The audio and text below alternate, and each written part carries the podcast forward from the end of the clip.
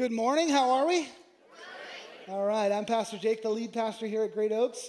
So excited to unpack and study with you and for you the Word of God this morning. As Pastor Chris said, we're launching our second location, our other location um, in Washington in just two weeks. But the team is there, about 150 already there in Washington, doing kind of a practice service or a soft launch today and next week.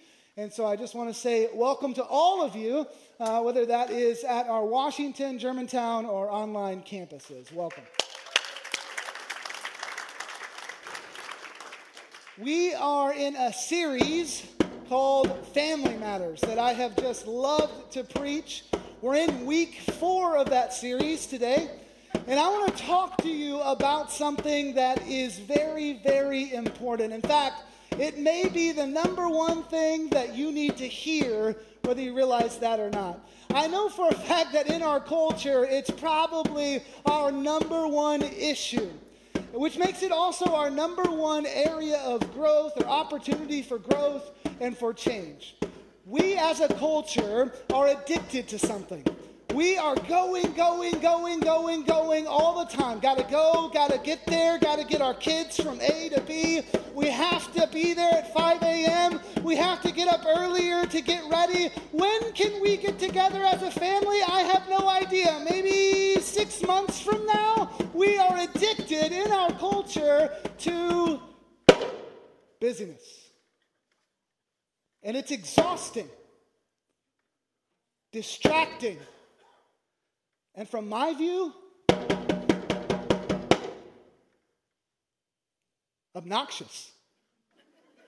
Is it not? How, how often are you laying your head down at, on your pillow at night, just overwhelmed with exhaustion because of all you've been doing that day from sunup to midnight? But you can't sleep. Why? Because you're thinking about all that you have to do tomorrow.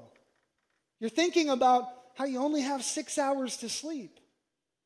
Now five and a half. Now five. You're paralyzed by the fact that today's finish line has just begun tomorrow's starting line. You're going to hit repeat with no break in between, and you're going to do it again and again and again and again and again until you're going to complain about how busy you've chosen to be in your life. Until you come to your wits' end, you're burned out, stressed out, and you can't go any further, and you're forced to take a break. But that break doesn't last long. Why? Because in your tiny moment of exhale, you say, It's just a season. I just need to work harder. I can get through this. I just need to get up earlier.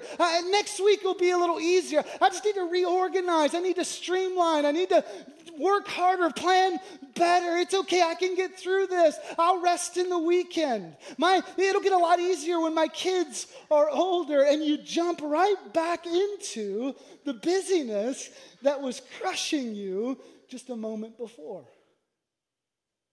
Are there seasons? Absolutely. Babies, a move, a new job, sickness, parenting kids in your home versus parenting grown kids out of your home. There are seasons. But they don't affect this because the one common thread running throughout all of the seasons of our life in our culture is that we are running, running, running, and never stopping. So seasons don't really affect this. I, I know that because retired people say the same thing that young adults say. And young adults say the same thing that parents of young children say and middle aged adults say. When you ask them how they're doing, hey, how's it going? All of them, to a man, says, busy. How's it going? It's going really good. It's just that I'm just so busy with fill in the blank. Kids, soccer, the kitchen remodel, volunteering, grandkids, work, sick parents. You fill in the blank. Or my favorite, vacation. Just so busy because we're going to go on vacation next week. Just so busy because we just got back from vacation this week. Or you ask them how their vacation went. Hey, how was your vacation? And they say something like, it was good, it was just busy. You're doing vacation wrong. right? So, so there are absolutely seasons, but despite the season of life, every one of them, their, their calendar is full and their stress levels are the same. That's because this isn't about season of life, this is about pace of life. And in our culture, our pace of life is just absolutely exhausting. More than exhausting, it's damaging, soul crushing, family destroying, and maybe even damning. This series, Family Matters, has, has been a good one, but the idea of this series is just that family is really, really important, right? It should be prioritized. If you're a Christ follower, outside of your, your relationship with Jesus Christ, your family should be your number one priority, right? So it's important, it matters, family matters, but it's also difficult. It doesn't just happen on its own. It's difficult to end your life or look up at the end of your life and see a family that is healthy, honoring God, following Jesus. That is, the, that is not the norm. That's the rarity. And so it's difficult to do that. And so we've talked about in this Family Matters series, we're talking about five different family matters. We've talked about three so far faith, honor, and commitment. Today, today I want to talk to you about time.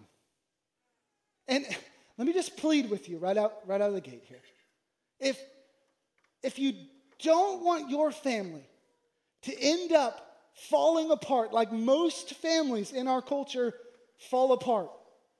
If you don't want that to happen, if you look at family and it's important to you and you, you realize that it's difficult and you're going to have to have some intentionality and some prioritizing and it's going to take hard work, if that's you this morning, then don't, don't tune me out. Don't ignore what I'm going to say. Because we have five family matters in this series, but this one, this is the one that affects all of the others. This is the one that affects all of the others. And I, I'm not trying to beat you up this morning.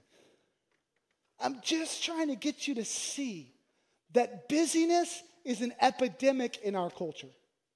I'm trying to get you to see that if you don't make a change, if you don't make a drastic change in the pace of your life and how much you're involved in and how much your family is involved in, if you don't make a change, then you may at the end of your life be able to point back to a lot of activities you may be able to point back to a lot of Facebook posts about season starting and championship games and plays and concerts. You may be able to point back to a retirement party that where you were lavished with accolades and respect for the company you gave your life to. You may even be able to point back to a lot of family trips, jam packed full of a thousand experiences. But my fear is that your family itself will be in shambles, disconnected, disheartened, and worse, not following the Lord.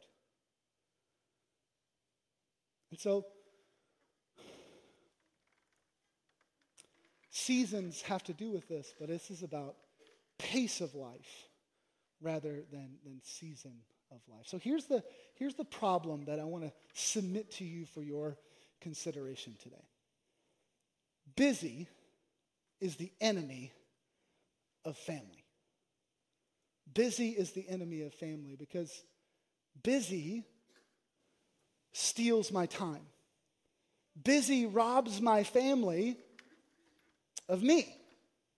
And I think, I think if you would just take a moment and just think about this, I think you would agree. If you just looked at your life for a moment, you, you would probably agree. But oftentimes we're too busy to consider how busy we are, right? And if we do consider it, if we do, if we are forced to take a moment and think about this, then, then oftentimes what happens is we feel a heavy sense of conviction from the Holy Spirit. And for many of us, conviction is a no thank you situation. We feel conviction and we run from it. We don't want conviction. We want to feel like everything's fine. Conviction is hard. Conviction is difficult. Conviction means I need to change, and that's difficult. Conviction means I need to admit that I'm wrong. I may need to admit that I've been wrong for years, maybe decades. That's difficult. Conviction means hard conversations with spouses and kids and other family members, maybe even coaches and teachers and bosses.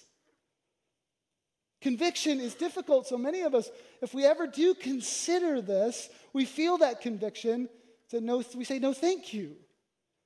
And then we leave from this place, leave from the place of conviction, and we, we just find a pithy little meme to share on Facebook that tells us the opposite, right? Because they're out there. A false prophet to whisper in our ears No, you're fine. God, God knows your heart. You're, you're fine. You don't have to worry about this and then we move on. If there's a verse in the Bible that kind of encapsulates where we are as a culture in this, I think it's in Jeremiah chapter 2. If you have your Bible, you can head over to Jeremiah chapter 2, Ecclesiastes 1, and Matthew 11. That's where we'll get to today. But in Jeremiah chapter 2, what's happening is that God um, is correcting the Israelites. He's telling them about their sin. He's telling them that they are wrong. And it's no fun when God tells you you're wrong, right? Uh, it, it's hard when God tells you you're wrong. It means you have to repent. It means you have to change, and that's that's very, very difficult. And so that's what's happening in Jeremiah before the verse we're going to read, and all throughout Jeremiah, really. It's difficult when God tells you you're wrong, but we also know from the scripture that God holds his discipline for those that he loves. He only gives his discipline to those that he loves. So he loves the Israelites enough to, to discipline them, to correct them. He loves us enough to discipline us and correct us. And so this is Jeremiah 2, verse 25. It says this Keep your feet from going unshod and your throat from thirst. But you said, It is hopeless, for I have loved foreigners, and after them I will go. Okay, so unshodding your feet may make this a little hard to understand, right? You're like, what did it just say? So let me give you um, the way Eugene Peterson paraphrases this passage in the message paraphrase. I like what he does here. I think he gets to the heart of what God is saying. So look at the message paraphrase on the screen. It says, slow down, take a breath. What's the hurry? Why wear yourself out? Just what are you after, anyways? But you say, I can't help it. I'm addicted to alien gods. I can't quit. So we're running from activity to activity to activity, thing to thing to thing, promotion to promotion to promotion. And I think God's going, What are you after? What, what's the hurry? What are you doing? We're addicted to stuff, to a full calendar, to activity. God forbid we sit still for a moment, right? We're so insecure about our, how insignificant we'll feel if we don't have a full calendar that we just go, go, go, go, go all the time. We've bought into this idea that this lie, that activity is all that matters. But listen, activity is not the same as progress. Let me say that differently. Moving is not the same as moving forward. Listen, if you want to get your heart rate up, you can get on a treadmill and run. But if you want to actually get somewhere from where you're standing to somewhere else, a treadmill isn't going to help you, right? Moving is not the same as moving forward. So look at um, Ecclesiastes with me. Let's try to see what God says, God's word says about this. I'm basically going to answer three questions today. First of all, is this a, a real thing or is Pastor Jake just making it up? Okay, so that's, that's one. Number two, it, is it a big deal or is Pastor Jake just overselling it? Okay, so that's number two. And number three is if those two things are true, if, if it is a thing and it is a big deal, then how do we fix it? How do we fix it? Okay, so Ecclesiastes is a great book of the Bible. How many of you read Ecclesiastes um, this morning on your way to church just to get ready for today's message? At the Washington campus, raise your hand if you're, yeah. Probably nobody. That's okay. This week, maybe you can read Ecclesiastes. It's 12 chapters. It's a great, great book of the Bible. Basically, in Ecclesiastes, we have Solomon, who, who is at the time the wisest man to ever live, son to King David. Um, he's writing the book of Ecclesiastes, Ecclesiastes, and he's doing basically this massive experiment where he's running after all these different things to figure out is there meaning to be found in this life? Is there satisfaction? Is there fulfillment to be found in this life? The phrase he uses is under the sun. He means on the earth. Is there any, is there meaning to be found? And so he goes from thing to thing to thing, searching for meaning. And uh, let me read verse 2 as it kind of starts off in Ecclesiastes in chapter 1. He says this Vanity of vanities, says the preacher. Vanity of vanities, all is vanity. The NIV has that this way meaningless. Meaningless, says the teacher. Utterly meaningless. Everything is meaningless. Wow. Thanks, preacher. It's like, are you all right, Solomon? like, you need a hug or something? You need some chocolate? I mean, what's going on? You having a bad day? What's going on with Solomon? Meaningless? Everything? What, what do you mean by that? Well, let's look at the next few verses. It's sure to cheer you up this morning. Verse 3 What does man gain by all the toil at which he toils under the sun? A generation goes and a generation comes, but the earth remains forever. The sun rises and the sun goes down and hastens to the place where it rises. The wind blows to the south and goes around to the north. Around and around goes the wind. On its circuits, the wind returns. All streams run to the sea, but the sea is not full. To the place where the streams flow, there they flow again. All things are full of weariness. A man cannot utter it. The eye is not satisfied with seeing, nor the ear filled with hearing. What has been is what will be. And what has been done is what will be done. And there is nothing new under the sun. Is there a thing of which it is said, See, this is new? It's already been done. It has been already in the ages before us. There is no remembrance of former, former things, nor will there be any remembrance of later things yet to be among those who come after. Good grief, Solomon. What is going on? I mean, it seems like Solomon has a serious case of the Eeyores, doesn't he? I mean, it's like, it's meaningless. The wind blows from the south and goes back to the north. Streams flow into the sea, but the sea is not full. What has what is has been. You can never do anything new. Meaningless. There's no cake, there's no ice cream. Happy birthday. Right? It's like, Solomon, what's, what's going on? Like, is he depressed? I mean, what is, it seems extreme. He goes, You're busy toiling, going from thing to thing to thing, activity to activity to activity, building and amassing as if it matters. He goes, It's nothing. It's all meaningless. Your activity, your busyness, what you give your life to, it is meaningless, Solomon says.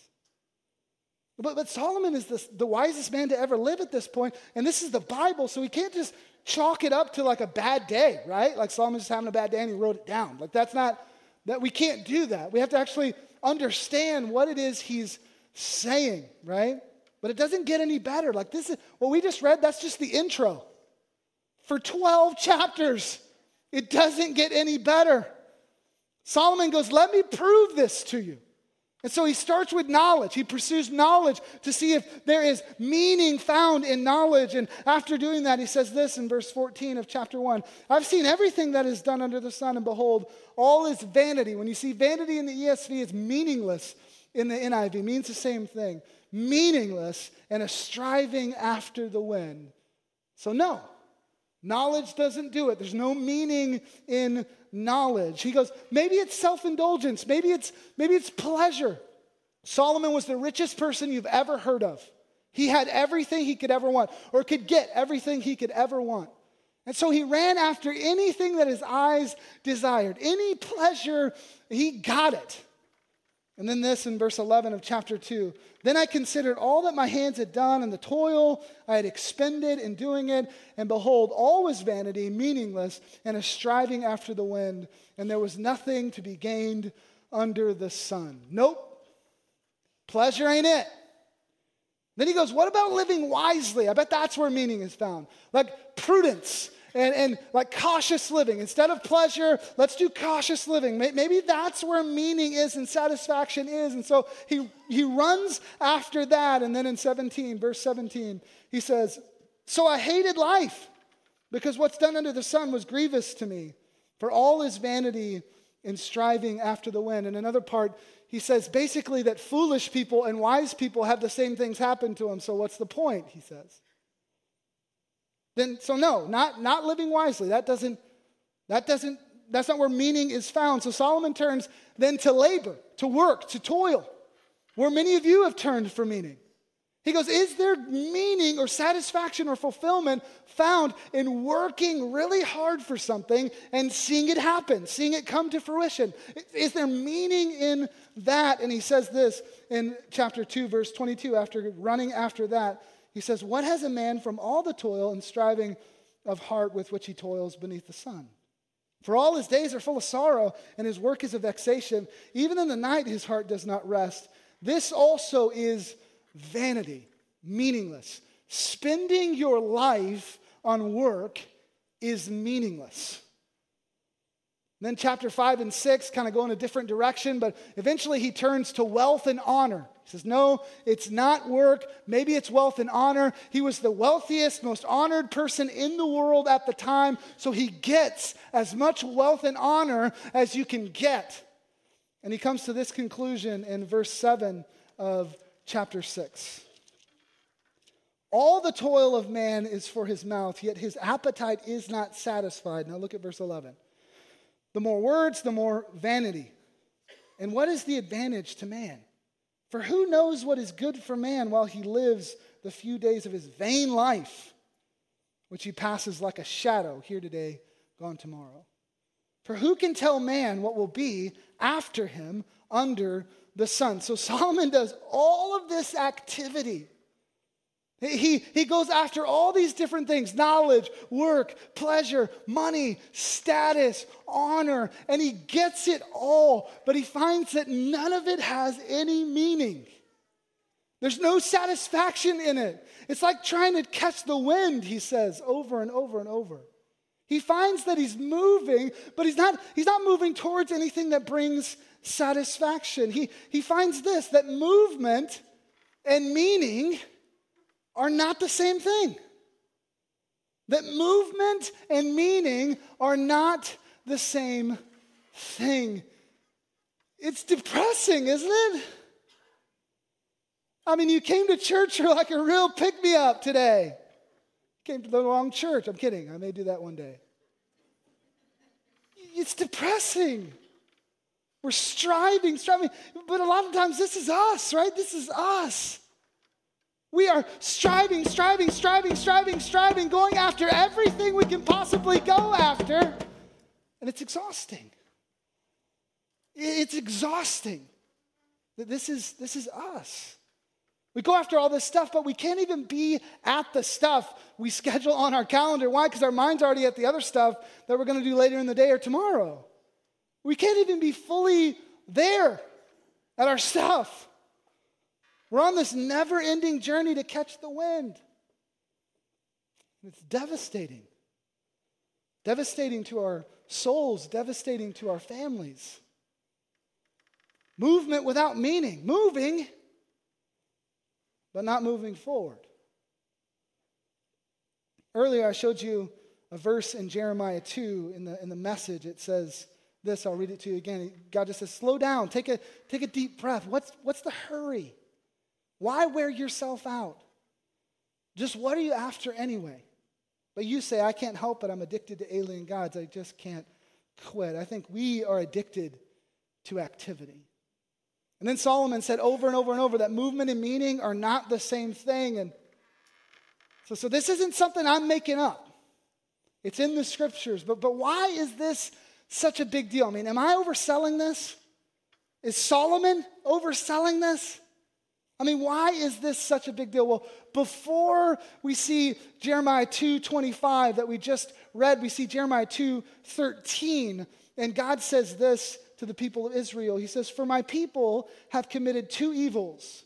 They've forsaken me, the fountain of living waters, and hewed out cisterns for themselves, broken cisterns that can hold no water. God's saying, I am the source of your refreshment. I am the source of your satisfaction. I am the source of your fulfillment. And any meaning you're going to find is going to be found in me. And he goes, Not only have you forsaken me and left me, but you've begun to look for refreshment, satisfaction, fulfillment, joy, life in other things, in false gods that you are creating. You're digging out for yourself other sources of refreshment and satisfaction and meaning. So they just kept moving. The Israelites just kept moving, just kept going and going and going. And they just kept digging cistern after cistern after cistern, false God after false God after false God. And, and listen, I get when I say false God, you're like, that's not me, right?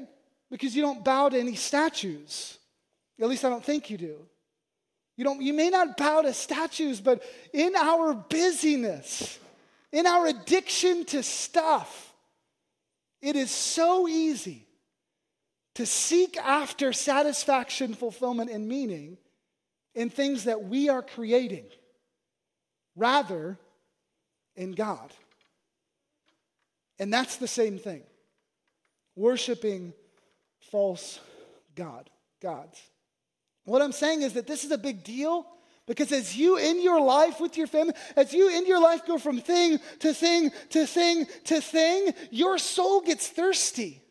And because you're too busy for God, you don't have time to run back to Him. You don't have time for Him in your life. Your soul is thirsty, so you just begin to dig wherever you're at to find water. And you dig and you dig and you dig and you find some water and you think this must be good water and you drink it and it may bring a momentary satisfaction. It may bring some momentary refreshment or happiness, but the water you're digging up from the ground is actually poison. It's not what your soul longs for, it's actually poison. It's going to poison you and kill you. And listen, the travesty is that you're not alone in this process. Your family is with you.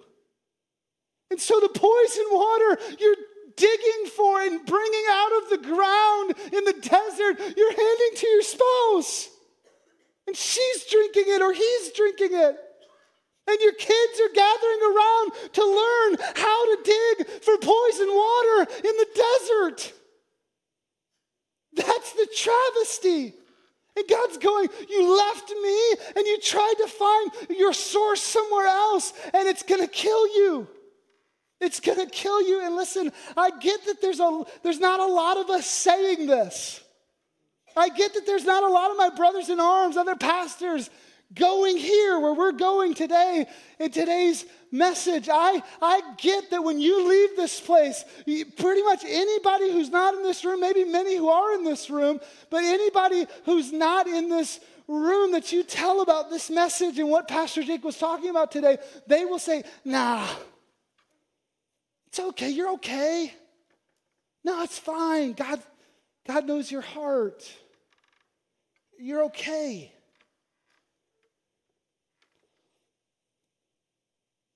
And I get that you can basically toss a stone in any direction in our culture, and it'll hit somebody who will be very accommodating to your busy lifestyle. I understand that you're not hearing this from a lot of places, but that was happening in Jeremiah too. Jeremiah, or oh, Jeremiah also, Jeremiah Jeremiah was, was, was telling them what God was telling him to say. He was, he was saying, Judgment is coming. You're running from false God to false God to false God. And every time Jeremiah in the book of Jeremiah would say the truth, say what God wanted him to say, like a bunch of other prophets would pop up and go, No, don't listen to him. No, no, no, no, no, no, no. He's just having a bad day. Don't listen to him. You're fine. We're the Israelites. God loves us. He's not going to judge us. He's a loving God. God knows your heart. These false prophets that were, these were people who were supposed to be speaking for God. I mean, they didn't wear a shirt that says false prophet, they were just prophets. They were supposed to be leading the people towards God. You can, you can check that out for yourself in the book of Jeremiah, chapters 14, 23, and 28. But in the end, these prophets die and the people who follow them die because they're drinking poison water. So I understand that the messages you hear out there are much more accommodating. I get that. I get that they're easier to hear than the ones that are put forth in this place. But you have to know that I have no I have no reason to talk to you about this except that I love you. I mean, what could my motive possibly be? Like, I could do light, easy to hear, shallow sermons. Maybe. Like, we could do that here. We could go shallow and wide and get some people in who don't really know Jesus and never will because we're so shallow and wide. We could do that. I could do that probably, maybe. I could do that. What possible motive would I have to tell you something that's hard for you to hear than that I love you? And that I care for you and your family. So I get that you're not hearing this other places, but you have to know that the only reason I'm saying it is because I love you. But even I'm hoping for a turn towards the positive in this message.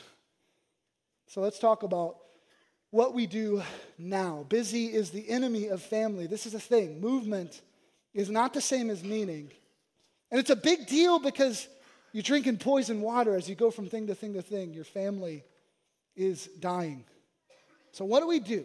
Well, after, after Solomon does this massive experiment, he goes through all these avenues to find meaning and satisfaction and joy, and he, he declares it all meaningless after this huge experiment by the wisest man in the world. He, he says this in, at the very end of Ecclesiastes, verse 13 of chapter 12. He says, The end of the matter, all has been heard.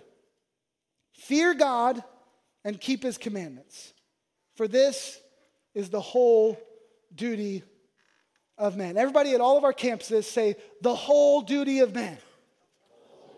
This is the whole duty of man. You, you want to know what you're supposed to do as a parent? Fear God and keep his commandments.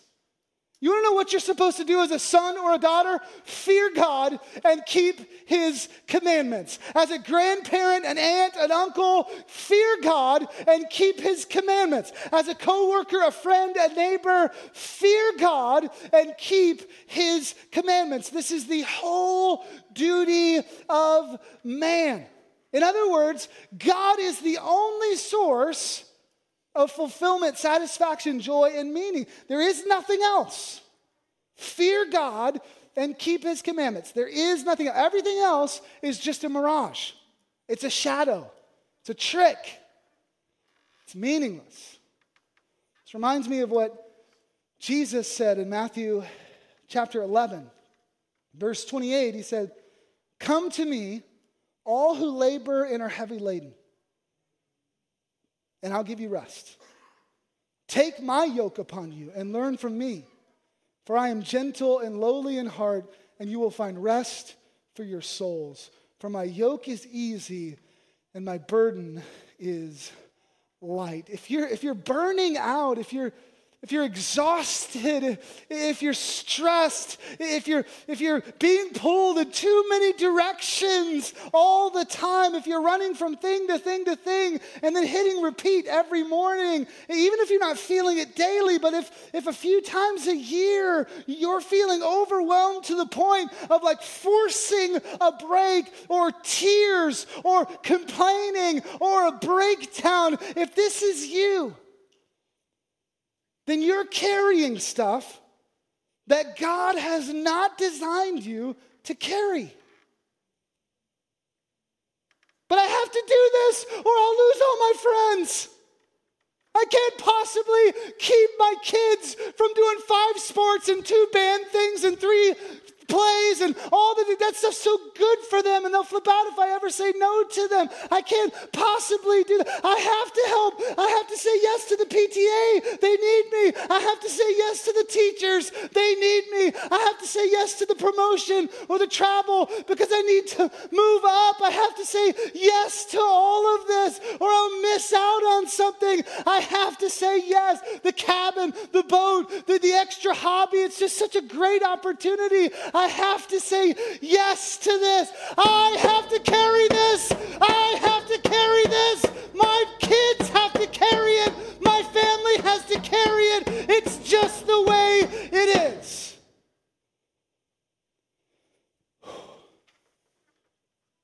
Jesus says, Come here. Come here. Let go of all that stuff. I didn't design you to run.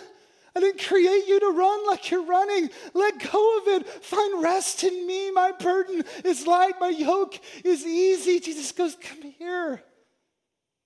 Let go of all that. It's poison water anyway. He goes, I'm the fountain of living water. I'm where your soul longs to be. Just let go of that stuff and come here. The answer is do everything you can to bring your family to Jesus as often as you can. Because He is where satisfaction, meaning, joy, fulfillment is found. Nowhere else. So let me just end with one last thought. What what are you too busy for?